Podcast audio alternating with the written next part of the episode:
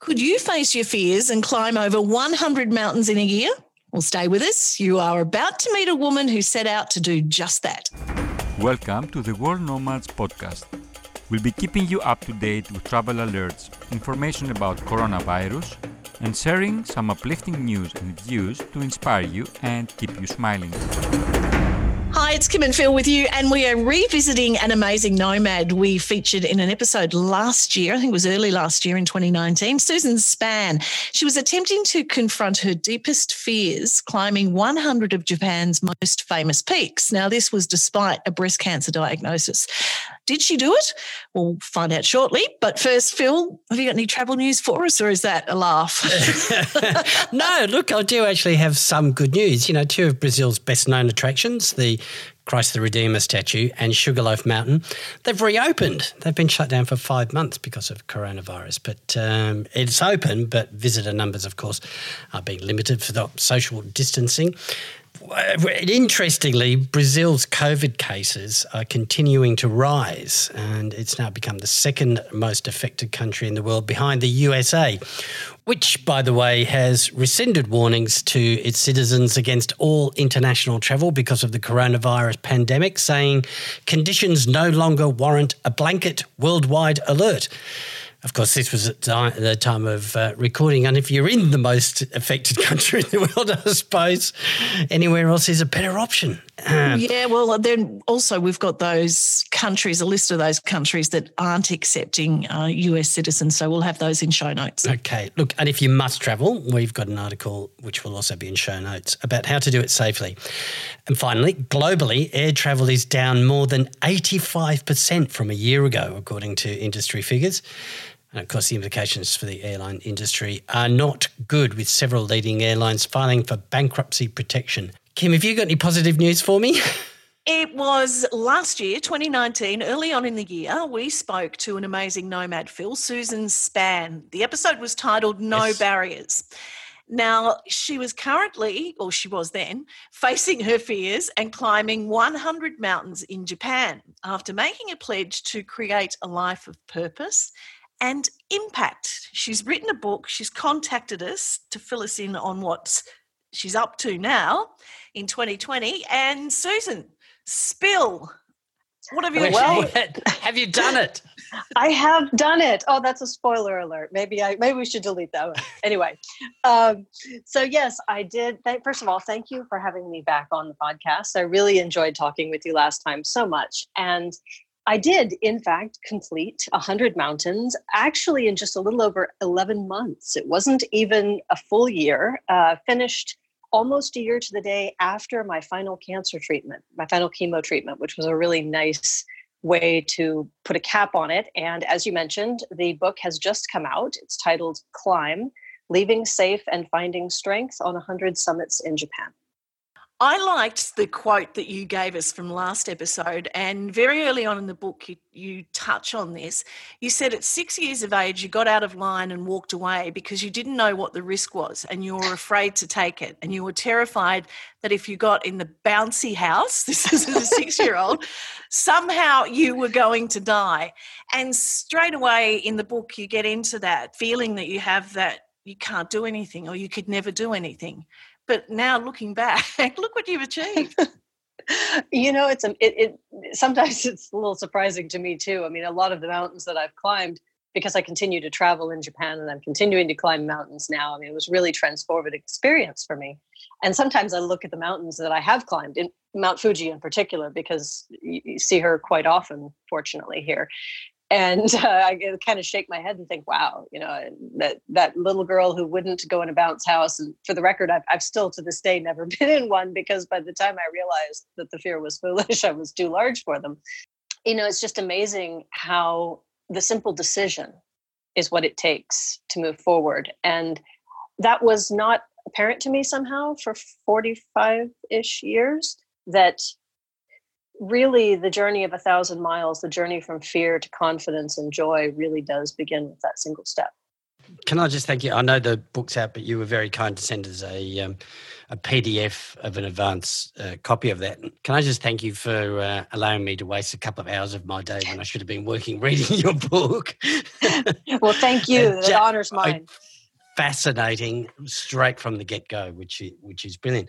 And there's so much in that. I mean, you know, when you say that you you know you took the the easy path to get away from fear and and followed your father into the legal profession it's that doesn't i mean it's still pretty tough doing a law degree though isn't yeah. it uh, well i mean difficult but you know difficult and familiar and i think that's what a lot of us sort of fall into you know even hard work if you know what the path looks like right it's sometimes easier to work hard on a difficult path than to step off the path and not know where it leads but you know in my experience and having done both the unknown path is often much more rewarding.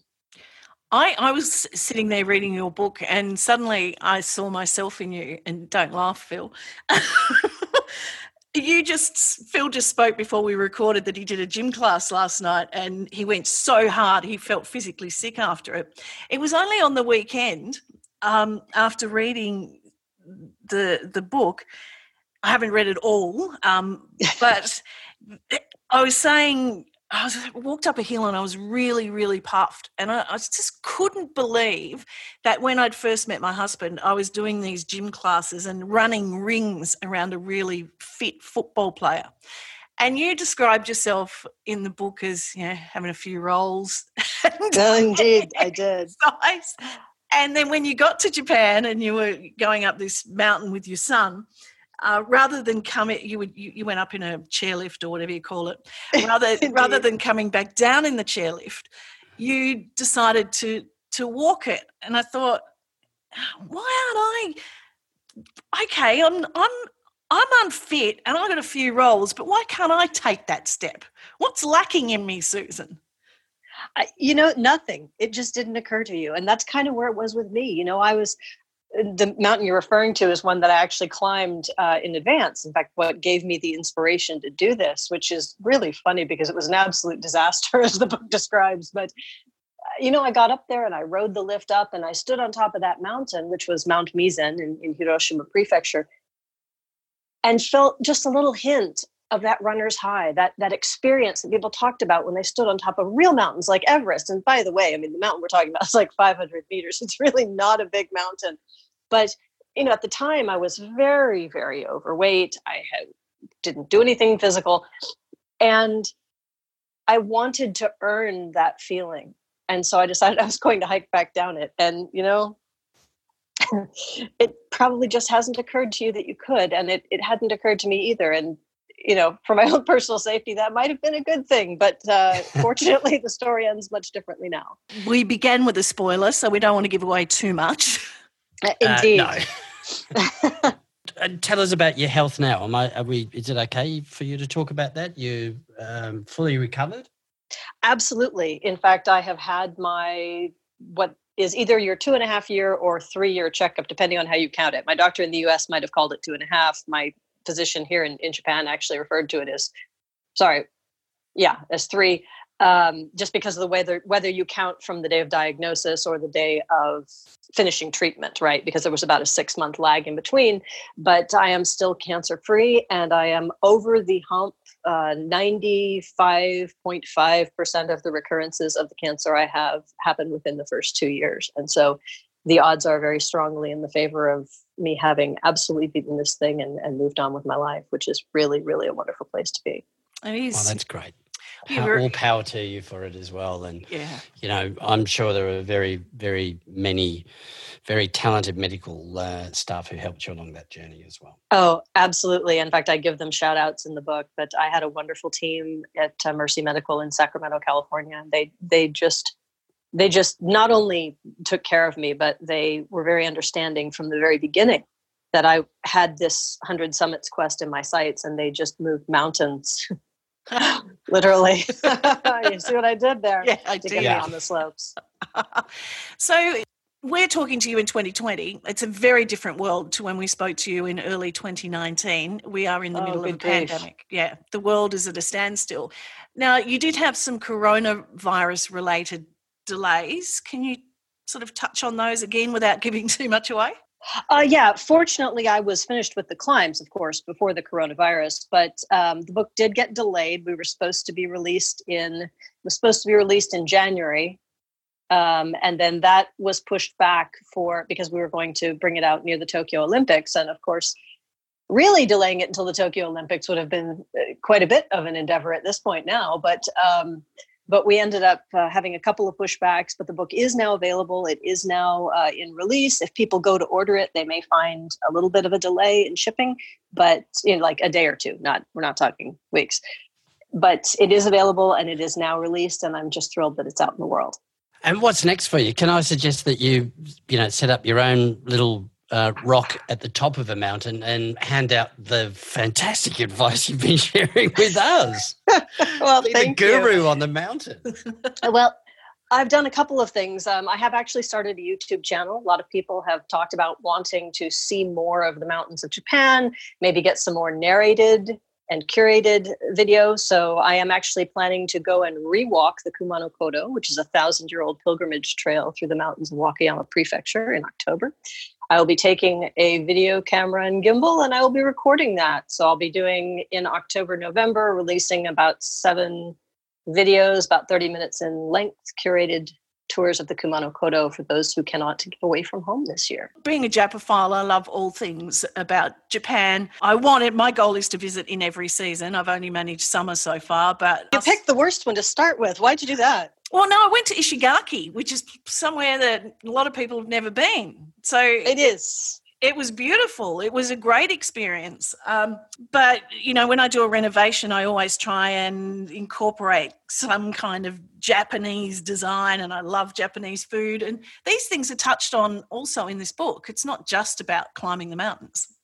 Oh, indeed. Yeah. I wanted to share everything from Shojin Ryori, which is the Buddhist temple cuisine, happens to be my favorite food in Japan. Um, I ended up accidentally walking into a major festival uh, on a city when I wasn't even expecting, you know, I thought I was going to have a rest day. And that didn't work out because I just wandered into the largest festival in northern Japan, which, I, you know, these things happen when you go and travel for a year. And particularly when you really were first getting started and didn't really know what you were doing. Um, but yes, it's everything from food to culture. There are festivals, there are horses, there are all different kinds of things. And so I hope that people will enjoy that part of the adventure too. And photographs. Yes, there are photographs. And what is more, I will also put in here there are full color photographs in the book. And I am also in the progress process of posting a photo companion on my website. So all of the things that are discussed in the book, photos of all of those things, because we could only get so many photos in the book, right? But there will be hundreds of photos on a chapter by chapter basis, basically photo narrating the entire book on my website available to people as they read. Are you on a roll? Is it? Do you feel like there's nothing that you can't do? Uh, well, I probably still can't climb Mount Everest, to be completely honest with you. But, Would you but, want to though, if you, if you could? Anyway, uh, you know, it's it's a it's a wonderful thing that the mountains did for me. They really it was really a transformative experience and absolutely changed me in just about every way that a person can be changed. Well, you mentioned that you're still there. What's it like traveling throughout Japan uh, during COVID? Well, you know, I didn't wasn't able to travel actually from about March until uh, the end of June. We were we weren't locked down formally, but the government was asking everyone to stay home and avoid congestion, and so I did in fact stay home. I walked in the neighborhood. I did make one brief trip to Hiroshima Prefecture. In fact, on the five year anniversary of that first fateful climb, uh, Mount Misen, or down Mount Misen, I should say, I actually was back on Mount Misen and climbed it again. And uh, it was not as difficult the second time as it was the first. I'll just put that out there. Well, how exciting. The book is Finding Strength on 100 Summits in Japan. It's hard to chat about a book, Phil, and not give uh, too much away, but give it the all away. That's yeah, right. the fact that you've completed the climbs more than 100 to 112. Uh, to date, 112, although 108, I think, before the book was finished. That's a little bit of a, of a of a spoiler, so I'll just tantalize with this. Um, the climbs did include both the largest and the smallest official mountains in Japan. Uh-huh. And the smallest mountain is a lot smaller than you might think. Beautiful. Well, as you like to end your e- emails with, dare to dream and you can change your world. And I totally believe in that and think you've done an amazing job, Susan. Thank you so much an incredible effort. The links to Susan and her book and show notes alongside a link to join our Facebook group. Oh, now, yes, please like, do. Yes. Yeah, if you like this episode, please head to Apple Podcasts or wherever you get your favorite pods. Leave us a rating, a review, and of course, subscribe so you don't miss an episode. And look, it's not a competition, but as I said, if we could get to half a million listens, by the end of 2020. That'd be fantastic, wouldn't it? Okay, we'll see if we can help you out with that next episode, which is about flying during COVID, what it looks like, and how prices will be affected in the short and long term. Bye. The World Nomads Podcast. Explore your boundaries.